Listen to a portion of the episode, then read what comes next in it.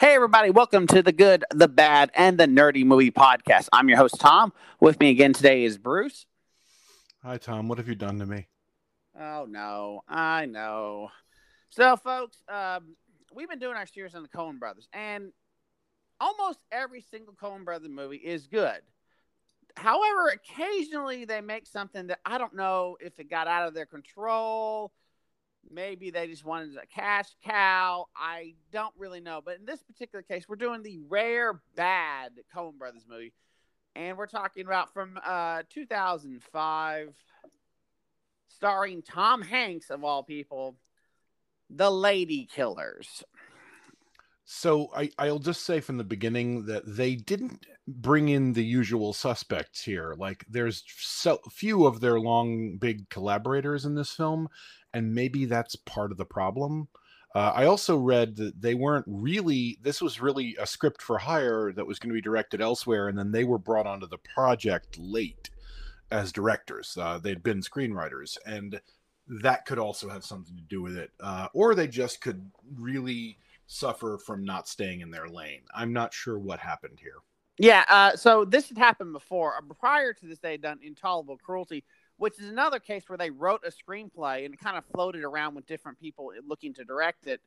Finally, they decided they would direct it simply because they wanted the script to be made, and that mm-hmm. one's okay. I've never said it's bad, but it's it's in this is a weird period for them. Like starting with the man who wasn't there, they start doing these more I don't call them. I know some people love the man who wasn't there. I'm kind of on the it's okay, and this is a what I call their okay trilogy. So, the man who wasn't there, intolerable cruelty, and then probably the lowest of their creative uh, spurt, which is the Lady Killers.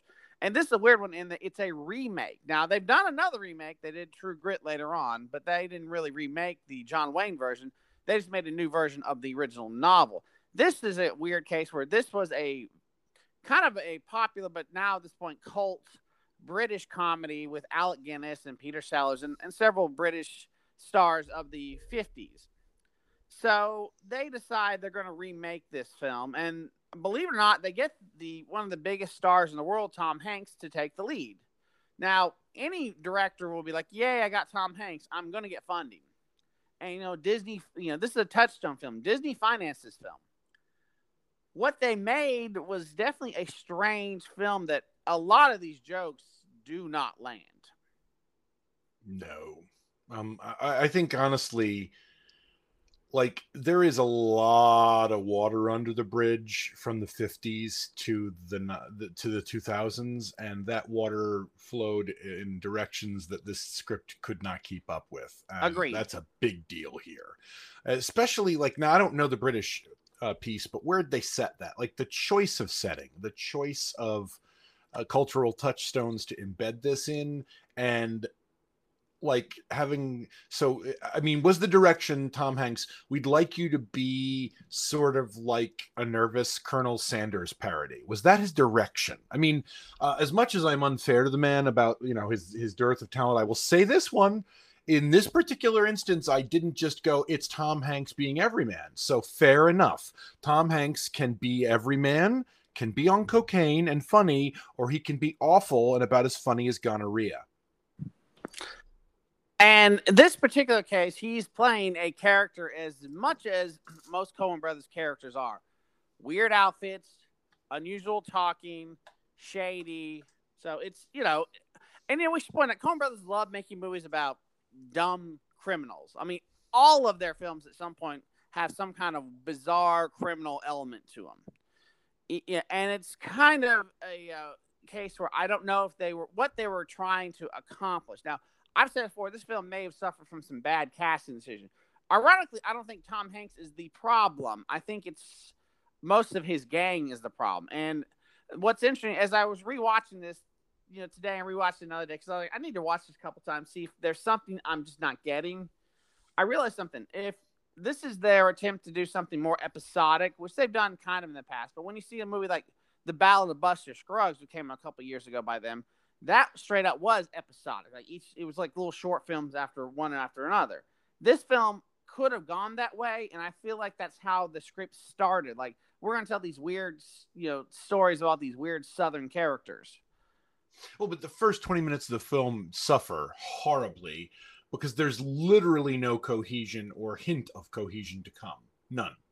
None. Absolutely. Absolutely. And I agree that's the problem. It's like they wrote ideas for characters, decided to film them, and then they were like, well, okay, well, now we got to have them be this gang. And it's not exactly a good stretch. Now, I mean, I, I think some of that is from the original British comedy. But once again, some things don't translate as well over time. Now, uh, I mean, there are some stupid characters. You know, the football player. I get he's supposed to be this dumb jock who's not really, who's kind of clumsy. Not, you know, this is basically his best goal is to try to be a, a uh, robber. And you know, we should point the plot of this film is Tom Hanks' character, who's this bizarre professor, but he's probably just lying. He, he's just a really weird con artist. Has rented a room that has a basement from this you know, elderly African American lady played by Irma Hall, and she actually is very good in this film. I will give her credit. She actually she plays it very, very thoroughly and well. Her her work is is good. Um, yeah. There's nothing to be said bad about the performance. Um, I mean, she's playing a stock character, but you know that's that's she's what played, she's doing. She's played worse stock characters before, and this is a case where the Coens let her pretty much do what she needed to do. So I give credit to them they let her character be very dominant, which is how this film should be. I think the British one, it wasn't an angry lady, it was just like a timid old lady. So I think it's another case where like British humor versus American humor. So she's very angry. He rents her he rents a room in her house because underneath her house is a very old root cellar that is close to the vault of a riverboat casino. Now, if you're thinking this is like an Ozark scenario, like the show Ozark, it's not. But this does predate Ozark by a long time. So I don't know if they stole some ideas from this movie and made it right. But so we're dealing with essentially, you know, riverboat casinos, which, you know, they're okay. If you've ever been on riverboat casino, you know it's not the prestige. You know, people who go hit riverboat casinos are just looking for some low rent gambling. It's not Vegas. It's not even Reno. It's not even Atlantic City. But if you live in that area, it's great for some fun. You know, uh, it, it's kind of like an Indian casino, but sometimes shadier. So he rents it because his plan is he and a team are going to tunnel in to rob this casino of a certain amount of cash.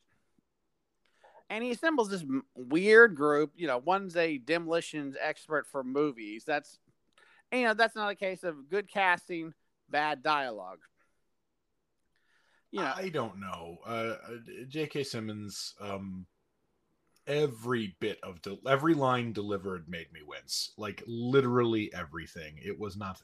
It, was trying to. Well, I'll, I'll just say this. This is one where all of the timing is off. Exactly. Every everything is a half beat early or late or somehow magically both. It's just never on the mark to make it funny. Tom Hanks's patter if you had a stopwatch on it and compared it to the patter in "Oh Brother, Where Art Thou," in theory, it's approaching the same velocity and the same verbosity, but it's not landing. It is not landing. And I don't know if that's just because Hanks can't master it, or it just wasn't as well written, or what have you. Um, I, I lean toward the writing because again, if you use Clooney in Oh Brother delivering the lines, and then you go to what's Intolerable Cruelty, which has some of that banter in it, he's not nearly as good. So I think it really is the writing and direction and the actor. I mean, I'm sure there are actors who just can't approach that kind of vaguely 40s film banter, vaguely highfalutin language of the period. Uh, you know, um, definitely a little Faulkner tint to it. Yeah, but but but but that language is hard, and it worked in Oh Brother very very well, and it didn't work here at all. Uh, yeah, and they you know they've addressed Faulkner in Barton Fink, so it's kind of a case where you know they're fans of Faulkner and F. Scott Fitzgerald. So there's a certain, you know, certain way of the you know the Coens like to write. This case, I I think it's agreed that this is probably a case of editing and direction as much as the script because I think I don't know if these are they if they got their best takes and tried their best with it or they simply I wouldn't say phoned it in, but I think there's a point where they may have just not put any effort into. This film did not get a major release. They did not do a lot of you know press. They did more press for Intolerable Cruelty kind of hinting they were uh, pointing out they'd already made this. They shot this film very quickly. They shot Intolerable Cruelty and Lady Killers back to back in a short amount of time. And I wonder if that was another factor because by shooting this movie quickly, maybe they just didn't get what they were looking for. Now, they're notorious for shooting quick if they can. And I now I will say this, there's some camera work that's really good. Like there's some really neat camera work. I don't, you know, they always are very good about that. Mm, Okay, again, Barton Fink is similar in the fact that that everything has that little tinge of surreal to it. Um, I don't know that it worked as well here. I- No, I, I, I wouldn't don't. call it surreal. There's no surrealness in here. It's kind of a. It feels like a, a tribute to you know those bad, you know, and I wouldn't call it you know like there's good Marx Brothers comedies and there's their later ones which are okay. It's kind of in that style of these. Yeah, but they didn't play the slapstick right. Like even they that didn't. had terrible timing. Like it was just I, I think that they didn't have a clear path to their humor. First of all, slapstick and dark humor are hard wedding to them together. Um I, I'll say this, like a, a film that riffed on some of the same themes um that succeeds or arguably i know there are people who loathe it is like the blues brothers Absolutely. I mean, I, I agree. The Blues Brothers is I would call one of the great true comedy musicals of all time. There's right and it's because Belushi, Aykroyd, and John Landis knew how to nail that stuff. You know, I've done another podcast where we talked about how insane the original script was that Dan Aykroyd wrote, and it was like drastically pared down by Mhm. John Landis. He's like, you know, cut, cut, cut, cut, cut. Let's shorten this down. We don't need all these sequences. We can do it in one or two sequences. We, don't- you know, and that's a case where by cutting it down and making it tighter and tighter, it got better. Yep. I don't Like, know if they. I, I- wonder if they did. They cut too much. maybe i don't know this film though here- here's what i'll say it's an inversion of the blues brothers where you have two ne'er-do-wells who take on the good thing and do the good thing in a ridiculous slapstick as bad as possible approach to doing the right thing as possible and get away with it until the moment they've done it and then they suffer this is doing the bad thing for the good person, while, the good protected person by the spirit of husband or or, or God themselves uh, is is there. And you could invert this. You could absolutely invert it, but you need to home alone it a little bit. Like they have to have uh, like good inter inter uh, inter party banter. They have to have uh, good expression, and they just don't. And the characters are all wooden Yeah. and awful. Um, Marlon Wayans looks embarrassed most of the time. I mean, sometimes his language is funny because it is at such odds with other people in this film. But I also just gotta say, like, uh, all right, and again, the Blues Brothers, a couple of white dudes, uh, th- um, setting themselves up to go into blues culture, and you know, there's on the surface of that not a lot of difference between these couple of white dudes going into, uh, you know, uh, gospel music and making the case for the sincerity of that. But you're doing that, and you're yet throwing in two throwaway quote hoodlums that could have come right out of 90s scare literature from Clinton you know um and and not even making it clear how that scene resolves when you're establishing the general as what kind of weird uh, character Yeah. i don't even know embarrassing stereotypical thing um i- it's it's just all terrible Yeah. um I mean, like the, not- the the scene with the okay when the two you know African American crooks ro- try to rob the donut shop. They're about it. They're very stereotypical, and then you have the Korean, you know, lady who's run. She starts screaming in Korean, and then her husband, who is part, who later becomes part of the gang, with his Hitler-esque mustache, he just shoves two fingers up a guy's nose. I don't And know if they're trying to play tribute to a fish called Wanda with that gag, but it's like quickly like, oh, that's the way to scare these guys off. It's like, you know, yeah it's uh, yeah, it's this so is bad like she throws coffee in the guy's face. So that's like gag from Fast Times at Ridgemont High. It's you know, I wonder if this is a case where they wanted to pay tribute to stuff they loved from the '80s, but once again, those gags only work because of that time period and who was working with it. Now, Right. you know, when you get to 2005, Oh, and and and let's just be clear. In 2005, uh, uh, making Bob Jones University, who is fleecing an African American woman from her of her money, like that is not a punchline of any Like that's that's a that was a bet. If that's not a 2021 versus 1990, or even then, frankly, Bob Jones University has been as racist as all fuck for its entire history. And Yeah, nowhere in the world do you make your pro, you know, nearest to the best character African American woman and like sending her money to these fuck all racist retards. Like, oh god, I said that Yeah. word. Cut that word. That was the worst piece of my own little piece of baggage. No, no, no, ever. no. That stays in because you and I got hit in the thing. You know, Bob Jones University well, I shouldn't is use a that very word. It's ableist bullshit, but still, like, uh, and I apologize for using that word, but it's still just like as backward as possible to put Bob Jones University in a good light anywhere. Yeah, it's a you know for those of in uh, in other countries who are listening, and we know we have listeners in other countries. Bob Jones University is a very traditional Christian school. It has a very specific following because of some televangelist ties to it. So if somebody is a big a watcher of televangelists, they, They, think forbid in quote like interracial dating until the 90s. Yes, they are a horrible, horrible segregationist throwback institution. There's nothing redeeming in that. which is so weird she would be obsessed with that but that kind of shows the idea she's this very almost too conservative christian that she doesn't seem to care about the their shady horrific Well, That's what I'm saying, though, is that like all of the uh, the, the African American community of Mississippi are portrayed as being uneducated, naive, um, and uh, indifferent to it, and uh, swindled. Uh, and I mean, probably there's some history to that. Like in the period they're looking at, which I guess is the 80s. Yeah, I wouldn't doubt that there were some African Americans swindled by Bob Jones University hiding behind a Bible. But like, it's not a punchline you pull forward. It's not something you do without making it obviously bad. I mean, I don't understand that in the slightest. I don't know if they just didn't know, like literally they just didn't know, or how could they not have, you know, done the due diligence to be like at the time there were literally headlines about that these guys and their misuse of funds and I mean, it's just a terrible decision.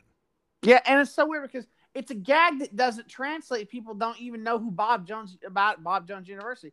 It's a really it's such a strange decision to do that. I mean you know almost jokingly if they picked you know there, but there's so many other universities or th- i mean she said she wanted to give it to you know jimmy swaggart that gag would have actually work land a little bit better it's such Well, a, that would have made her out to be more of a dupe, though. And I, I again, I just why didn't she just give it to her little church right there? Yeah I mean, That's what should have happened. It would have been other- better. that's That little church thing. is represented as sincere and good, and has no tarnish on it in the in the in the film, and you know, I mean, in the reality of the film, it has no tarnish. They that community has no tarnish on it. And why do you make this other choice, uh, except to make her out to be a dupe? And why? Why do you do that? yeah I, uh, it, it's offensive. I mean, I, I just think it's an offensive choice. Um, that's not really like an accidental offensive like mine a- minute ago, where I just used a word from my youth that's still in my DNA somehow, and I should know better. Um, and I do know better, and I apologize again. But like, it's just so bloody backward and infuriating. Um, so I- I'm sh- I'm a bit shamed ashamed of the Coens on this one. Like, I think I'd like to hear them uh, express some regrets. Um, likewise, just putting a character like Tom Hanks's amongst African American people is also just highly bloody questionable. Well, I I mean, mean- admittedly, he's a he's a villain and a buffoon, so fine, maybe, but like it's still bad. Well, if you think about it, also, he's had a lot of movies where he's had, you know, like Bubba in Forrest Gump, Philadelphia with Denzel Washington. You know, like they all he, he they try to pair him always with, you know, he he likes to work with African American actors. You know, like you've got Mail, he's got Dave Chappelle as his best friend. You know, it's it's kind of a weird recurring gag, and I almost wonder if that's part of the thing they wanted to play off his his persona as well. So I get if they're trying to invert that a little bit, but once again, it's these gags don't really work unless you really have to think about it. Which, and even then, if you think about it, it's you're either going to kind of laugh or like, what were they thinking? Uh, so I mean, we got to deal with the plot. So the idea is they, so he puts his gang together. Most of them don't get along, as your typical, you know, heist movie goes, or they're and they're all kind of buffoons. They're all wanting to double deal each other they successfully robbed the casino, but the um, and by the way, they're keeping this roost that they're playing church music in the basement. So the old lady finds out that they've you know they've robbed, or at least she's found they're up to something. You know, I can you know that they they still they got this money. She wants them to give it to Bob Jones University. So they decide they're going to kill her. And no, no, course, she wants she wants them to give it back and go to yeah. church at first, which I found less problematic yeah. than the actual receiving of the money by Bob Jones University at the end. Uh, her her her first answer is she's almost she's almost fooled, but uh, a look at the portrait of her of her deceased husband brings her to her senses, and she demands that they return the money and repent uh, by going to church. And if they did that, she won't turn them in. Uh, so she's willing to give them a chance at repentance, which actually I, I, I found that to be a wonderful demand. I thought that one that that phrasing and that work was good, uh, or at least a good point, a good beat in the script. I don't know if it's still not a funny movie at that point. No, but um, good character work. Yeah, it, I, I, thought that was, and the incomprehensibility of that to them of like, you want us to give it back and go to church? Uh, yeah, that might be the funniest thing that Hanks delivers the whole time. Is he's like, what? No, uh, it's not, and that. it's not give it back. It's a, go to church. You, you yep. get the idea. It's the church part. He's less. I mean, he gets the vibe. Okay, we may have to give it back. I, he gets that. That's not that. You know, that's not that implausible. He's probably factored that in. It's like if we get caught, we can try to return it, and they'll you know the casino won't press charges because you know they figured out a flaw in the casino's bank. You know, and that's the thing. You know, you know sometimes guys will but rob yeah. casinos and then rant. You know, agree to give it back for a cut. You know, that's yep. that's something he probably factored in. So, well, if we get caught, we'll ransom it back to the casino. But this particular case, we got to go to church. He's like, no, no, no. So there is that recurring, there's that gag, which I think we all agree kind of works. So then we have the plot they're going to try to kill her. And as this keeps going, like each one of them screws up the attempt to kill her and get themselves killed. And there's this recurring gag where they have to go to this bridge where this bar garbage barge yeah, goes by every night at midnight and they dump a body in a trash can in a trash bag onto this specific barge every single time. And once again, the gag is okay, but each time the death gets more and more ridiculous. Mm-hmm. And it's, it's, getting more it, predictable. Yeah, and I'm I'm just um and and, and again everything and, and, and, you know he's a capable actor, but everything J.K. Simmons is given to do in this film is terrible. Like it, you know, he's being you know look more like you're crapping your pants was a direction given to him at some point, and you know, being, I guess, uh, you know, a professional, he made the attempt, but no, nothing about that is is the slightest bit good. Yeah, we should point J.K. Simmons, Oscar-winning actor, always great, tends to steal scenes he's in. This one, he he's got you know he's got like a weird affectation as well. He's got this weird girlfriend he's constantly talking about who shows up and she's basically like, "I want my cut" because he's told her everything.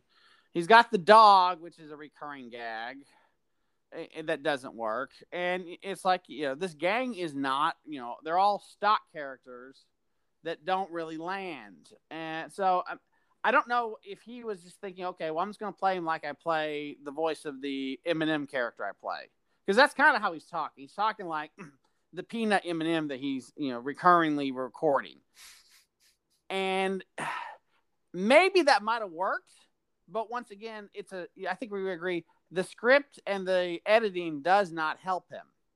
Right, and I, I get that they're trying to make him into. Uh, there's a there's a weird he, that character has the most depth in a certain sense, in that he's got an actual backstory that we get to understand, unlike everybody else, where he came to the South like you know in a. Uh, a white knight fantasy with the freedom riders and possibly did some good who knows but that that's like literally what he's banked on the whole rest of the time he's in the south to the point of being you know essentially a little bit uh committing uh, not even microaggressions around it uh i get it uh i get it that they're making a, la- a lampoon of that but it's not a very effective lampoon. Yeah, it's a boomer. And it doesn't gag, really it doesn't really mesh with the rest of the character. Yeah, it's very much a gag about boomers who are have this. Oh, I was so important in the '60s, and now I'm not. Right. And you know, but like it's, low, Yeah. It just sits there. And but literally, like none of the rest of them have a past before the first moment we saw them on the screen. Um, we don't understand a bloody thing about the lead. Uh, Tom Hanks's character, the professor, is just there, and it's assumed we all know he's a no, he's a no good Nick because of the outfit. I mean, I don't know.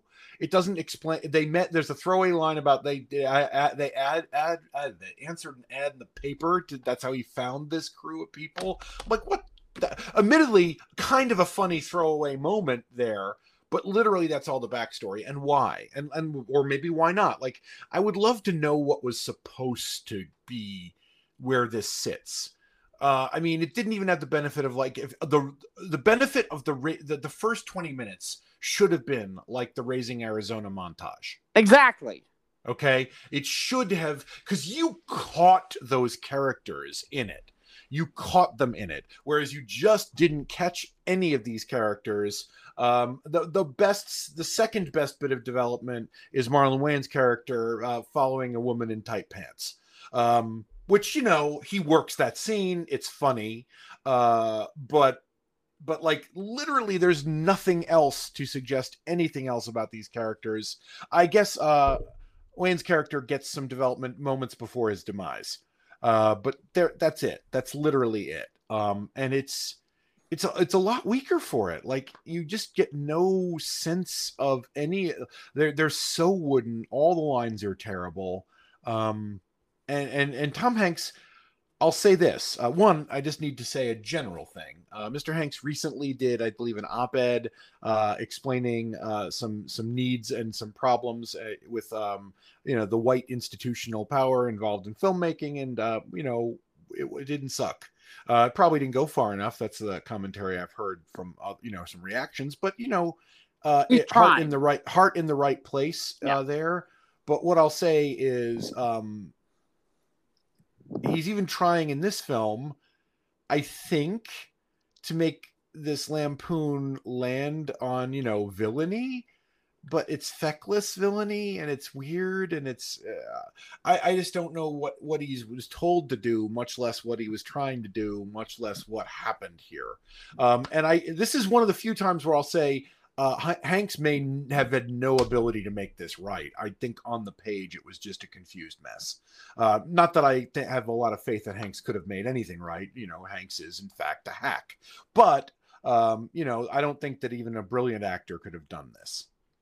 So, um, I have a feeling that it, they had written this with certain other actors in mind. Tom Hanks came on board, wanted to do this, and they're like, "Okay, we'll try it with him." You know, if this had been John Turturro or Nicolas Cage or even Jeff Bridges, I think there there are certain mannerisms that might have worked. It's uh, and I also feel like you know if they'd offered Hanks the part uh, that J.K. Simmons had and they swapped, that may also have worked. You know, Donald Sutherland from Buffy the Vampire Slayer, maybe. Exactly. Like it's possible that they had planned for somebody else when Tom Hanks jumped on. They're like, okay, we'll try it with Tom Hanks. And it also, Tom Hanks is like, I've always wanted to do a movie with the Coen brothers. Not a bad, not a bad idea. It's like you know, I you, like a lot of people want to work with the Coen brothers. You know, they've had Paul Newman in movies. They've had Tim Robbins. They've had George Clooney. Yeah, but by 2005, again, he's as funny as gonorrhea, and I'm not talking about gonorrhea in the abstract or that it's a funny word. I'm talking about your personal gonorrhea is never funny, and that's where he is now. There was not enough cocaine left on movie sets in 2005 for Tom Hanks to be funny.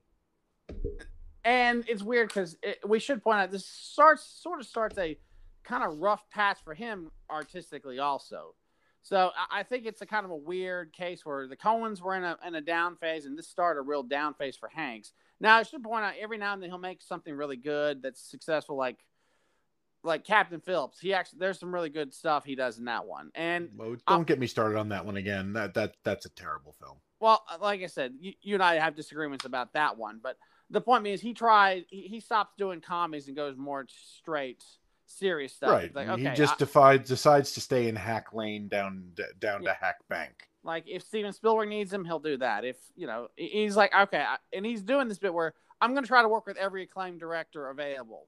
And so this is like in one of these cases, like okay, I want to work with the Coen Brothers. They made this weird movie with me as the lead, and it just didn't work. You know, he's he never talks about this movie. Like he loves talking about all. You know, he'll talk about Turner and Hooch all the time. He doesn't talk about this film. So I don't know if this is the case where nobody liked the the the final product, nobody enjoyed the shoot. I don't know. You think he would, you know, find something quirky to talk about? We don't see much him ever talking about this. They didn't do much press about this film. It was a very kind of. I think everyone agreed we're gonna put it out. If it makes money, great. If it doesn't make money, we know why. And I am now googling Tom Hanks' bachelor party interview um, to see how what he has to say about that. Yeah, uh, he does. talk about bachelor party all the time. I've I've seen him inside the Actors Studio talk about bachelor party. You know, it's another case where he doesn't mind talking about the you know the more embarrassing things you would think of his career. This one he never talks about. Do not insult that fine film. Hey, yeah, uh, I, I love I love the donkey.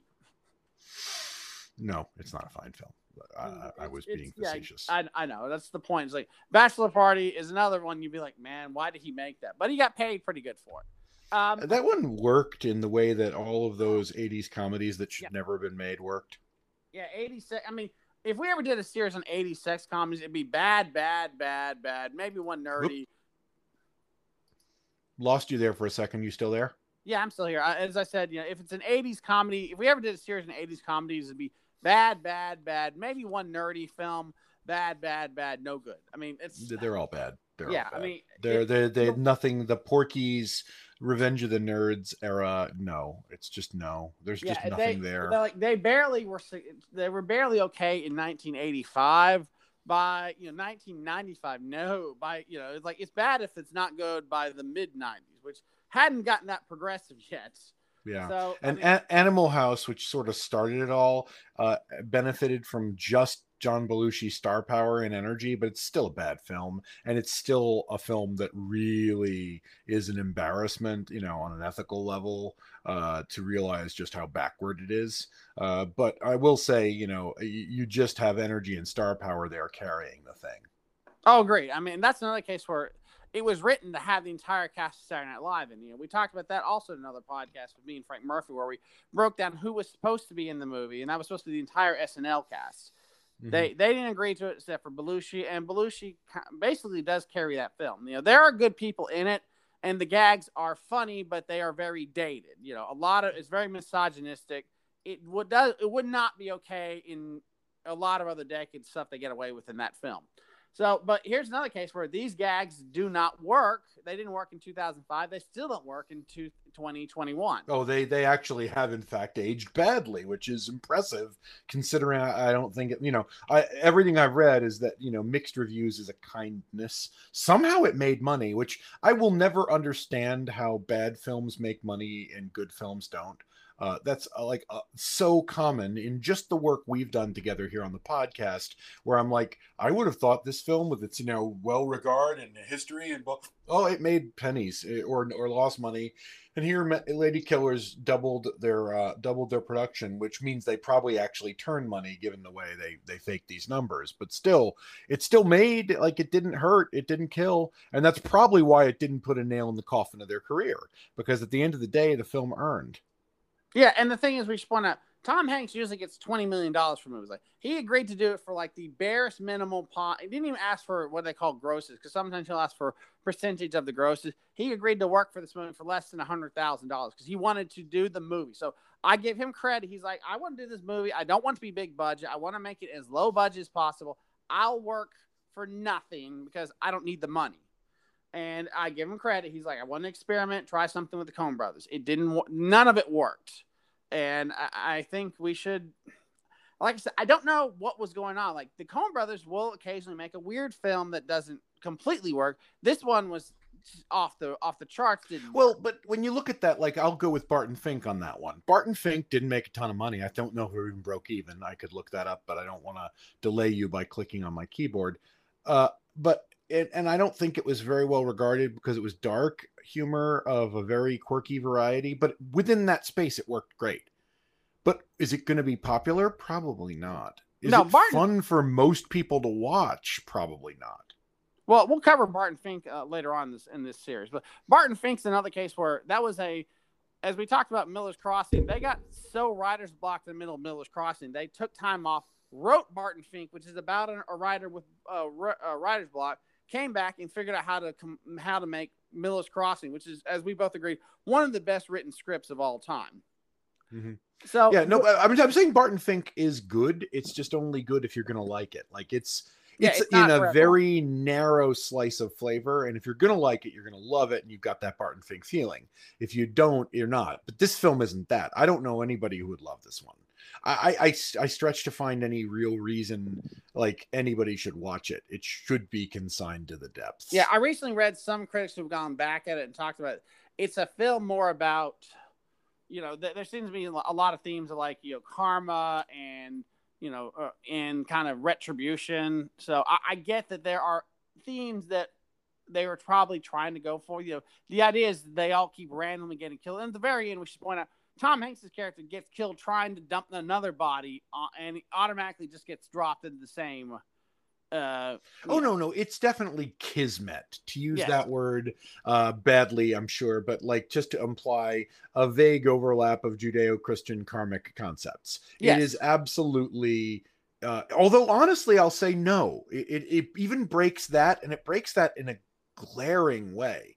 And I didn't know the the end of the film, so I was very much expecting that this film, and I think it would have been a better film if uh, what was his name Lump, uh, the dumb guy, uh, Yeah. th- whose joke is that he's a dumb guy who realizes that it's wrong. If he had shot Tom Hanks, thrown him off the thrown him off the bridge, which I would have just enjoyed seeing, um, and then the next scene you see him sitting in the church under the tutelage of Ms. Munson. That would have been a great ending for the film. Is that the dumb the the big dumb uh, white kid learns to be good when he was really just too dumb, and that's the only reason he was involved. exactly. Uh, he was that would have been yeah. a, a better ending. I, I just find that to be in every way a better ending than a random bit of Deus ex machina, where a thing that you know at least they did Chekhov's gun that ugly thing a bunch falls on Tom Hanks and then he just poetically pirouettes to his very well timed death. Uh, I think that absolutely, if it had turned out that the big dumb kid just decided to go, and it would have inverted the trope of like, uh, what was that horrible movie uh, where there was a big uh, African American football player and Nicole Kidman, radio. You, or whatever that horrible thing is. It would have literally flipped that and had the big dumb white boy raised by the kindly, ethical, and and good uh, African American woman. That would have been better. And I would have. And Oh, I, I I was literally think of the blind stunned. Yeah. Yeah, the blind side. I was literally stunned that it didn't do that because I thought it was clearly telegraphing to that point. Well, I mean, I, it's so weird. Once again, we're talking about a film where everything just doesn't work. But yet, we've been talking about this for almost forty minutes, which is another thing we should point out when we talk about Coen Brothers movies. There's so much weirdness to talk about, even in their Yeah, failures. It's an ambitious thing in a weird way. Like I get that there's other films. There's literally a direct predecessor.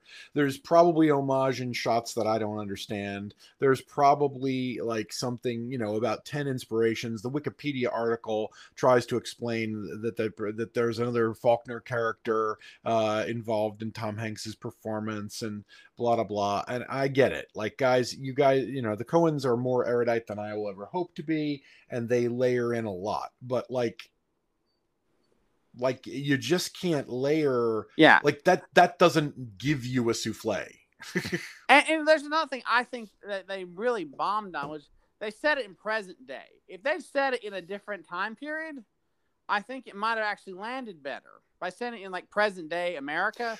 Well but they did put it back. They put it back you know to the nine, 30 years after mlk is what 98 for some reason they shoved it back seven years a la fargo but it was a lot less interesting seven year shove back. 90 some odd to e- 89 or 88 or whatever it- that there's like an era boundary there but this didn't really like late 90s to early aughts is a weird well to, let- that's another conversation we could have in a different context. We're sort of in the end of decadal history uh, because of the way media has fragmented. There's just not a strong sense of the aughts versus now or the late like the 90s for the last decade is the way i've heard it phrased. Yeah, there's you know, as we I hate to say post 9/11, culture kind of hit a weird we're never going to really try new stuff. We're just kind of we're kind of in a societal churn.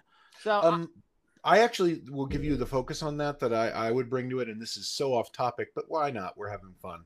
Um, it's actually the lack of unitary mass media.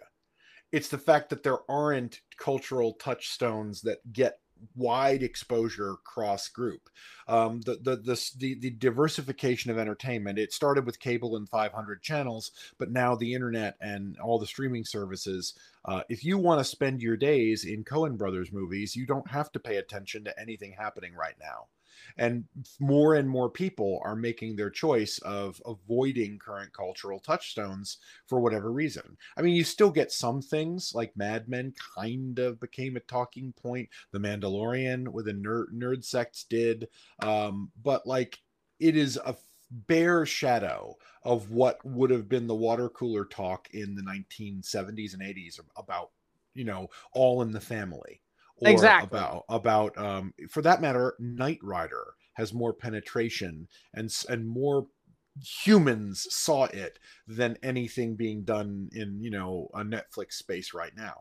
Yeah i mean well the vast majority they have a couple of standouts. Yeah i mean it should be pointed out like a show like the office didn't do well on ratings but you know became obsessive because of how many people binge watched it on shows like on Netflix or mm. on Hulu. So I mean, it's, but it's it's not temporal anymore. There's not no. the the early aughts were the Office. They were, but they're not really because it's timeless. It's just unbounded by time, and, and it can just keep happening.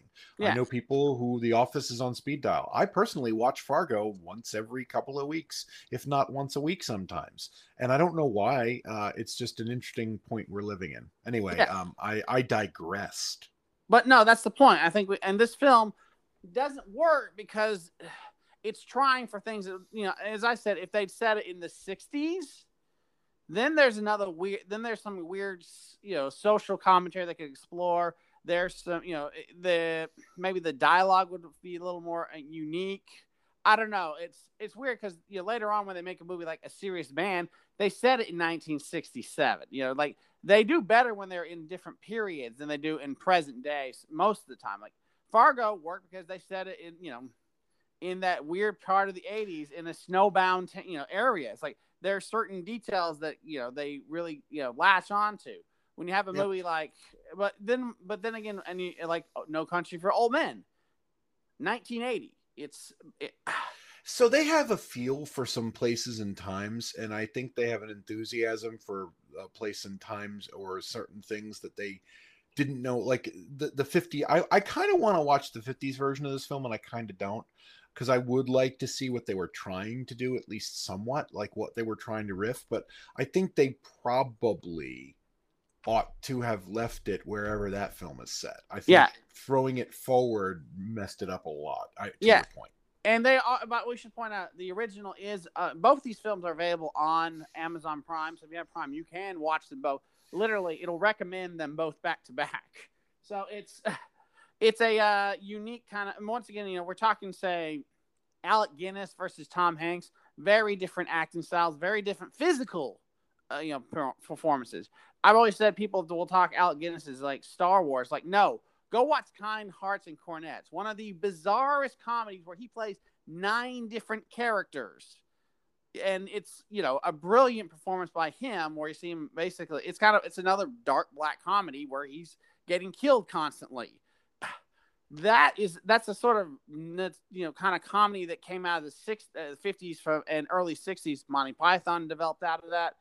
It doesn't translate always into post you know in the like tw- you know you know 2000s america. And you know once again if they i think if they tweaked it they said in a different time period like they normally do for a lot of, i mean we should point out big lebowski comes out in 98 it's set in 91 which if you remember early 91 by 93 that's a whole like culture had massively changed in those two years.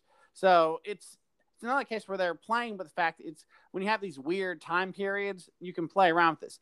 1998 you know that was kind of you know i was in college then. It was kind of a it was beginning of the nothing really matters period. And you know i guess they're riffing on nihilism a little bit too But once again, you have too much in here. It's it's a blender that didn't blend. Okay, I'm just glancing at the wiki on the other one, and it's just so much better written. As the oblivious Mrs. W dozes, the criminals cross, double cross, and manage to kill one another in rapid succession. Uh, the major falls off a house being chased. Harry is killed by one round, who, after having a change of heart, wrongly thinks Harry has killed her, so he kills that person. Like that, them killing each other in comic ways would have been more funny than the karma deaths and the weird slapstick of I'm going to drink the dentures, but I don't even understand what that humor was meant to be because the dentures are still in there. Is it because it was cleaning fluid? Like it, it just there was not enough uh, to go on with that. So yeah, uh, this is better. And and in the end, Mrs. W is left alone with the plunder. She goes to the police to return it, but they don't believe her story. Awesome. They humor her telling to keep the money. She's puzzled, but relents and returns home. Along the way, she leaves a banknote of large denomination with a startled, starving artist. That is better in every way. Exactly. So therein lies the problem. This film is kind of it's very chaotic, but not funny. So I think we can kind of put a pin on this because there's, I mean, we've talked a lot about a movie we didn't enjoy, which is you know I love about this podcast because you can do that. I mean, I've talked. Oh yeah, yeah. So, well, I mean, uh, to do my thing, I'm not really sure what they were trying for, so I can't, in my honest assessment, call it bad. I can just say that I, I I can't even imagine what they were really trying to do. And if they were trying to do what the other movie did, then they did miss. So I go and call this one bad. I don't think they achieved uh, what they were looking to do. And I also question what they were looking to do because I think they made some very poor choices uh, in terms of making a comedy, which I think is their intention. Yeah, and they've made comedies before. They've been very successful artistically, at least comedies, not maybe always financial. But I, I, would, I think we can agree this is a bad movie. It's a rare for them bad movie. Now, after this, they make No Country for Old Men. You know, they developed a they got Cormac McCarthy to give them the rights. They took one of his, you know, a pretty dark book and made a very dark, very celebrated movie. And then they followed that up with uh, A Serious Man, which is another bl- extremely black, but also kind of mildly autobiographical film. So they get, and then finally they follow that up with Inside Llewyn Davis, which is another one of these. It's a pseudo biography, but it's one another case of fantastic dark you know comedy. So I think this was kind of like they looked at what failed and figured out and you know basically figured out how to do things from that point on. Oh yeah, they they also made Burn After Reading. I always forget they make that one, which is another case where they had an old script, they decided to make it. It's got its own following. I don't think it's a bad movie, but it's one I don't ever bother to you know go back to. But it's you know we're dealing with the case of they made several mo- you know in the 2000s they were very successful getting movies made. And I think we should praise the the fact that they this film kind of gave them interesting t- connection. They get star power. They get they get whatever they need to be done. So I, I, you know like how you know Steven Spielberg said 1941 was such a disaster. It made him make. It, he knew how to make Raise the Lost Ark so good because he done so bad in the other film. This is another example. You do a bad movie, you figure out what you did wrong, and you make it ten times better film.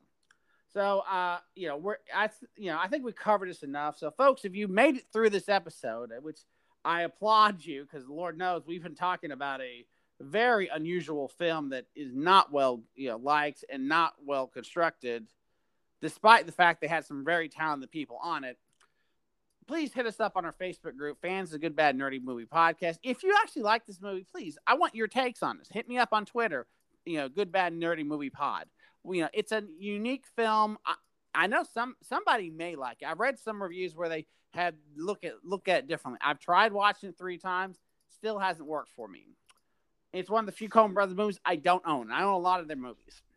So, uh, and so I guess I don't really know what else to say. Bruce, you have any final thoughts? So, Tom, whatever else I've said, and you know, whatever criticism I've loosed, this one wasn't your fault, Tom. I don't even know whose fault. It's another case. Whose fault was this film? It's. Uh, I, I think it's the writing. I think they wrote themselves bad, just bad dialogue and a bad sitcom. You know, a bad situation for comedy. Not like, yeah, yeah. get the idea. I just think they uh, literally they took something that I can read right here in the page and Wikipedia worked and they made it into something that wouldn't. And I'm not sure why they did. Like, why don't you have them turn on each other as thieves? Like, why don't you do that and let that be the driving force? Why do you need it to be uh, immaculate slapstick? Yeah. Um, and I think we all agree just something just wasn't clicking from day one. So, folks, thank you all for listening. I, you know, like I said, it's a rare we. It's so rare we get we would even be covering a bad Coen Brothers film because you think they shouldn't that shouldn't exist, but it does. So, folks, you know, I like I said, we are going to be covering a few more to finish up our Coen Brothers series. Uh, and like I said, we'll be doing Barton Fink and we'll be doing Inside Llewyn Davis. To kind of wrap it up. You know, there's other films we could cover, but I think you know, I decided six is enough. So we'll be going those real uh, soon. Thank you all for listening. And please, if you're going to go to a riverboat casino, just make sure, uh, just make sure you you get it uh, you get it all in digital you know, currency. Don't don't take cash. I mean, it's the truth. This could the, uh, that's something I should have pointed out this gag would never work now because all.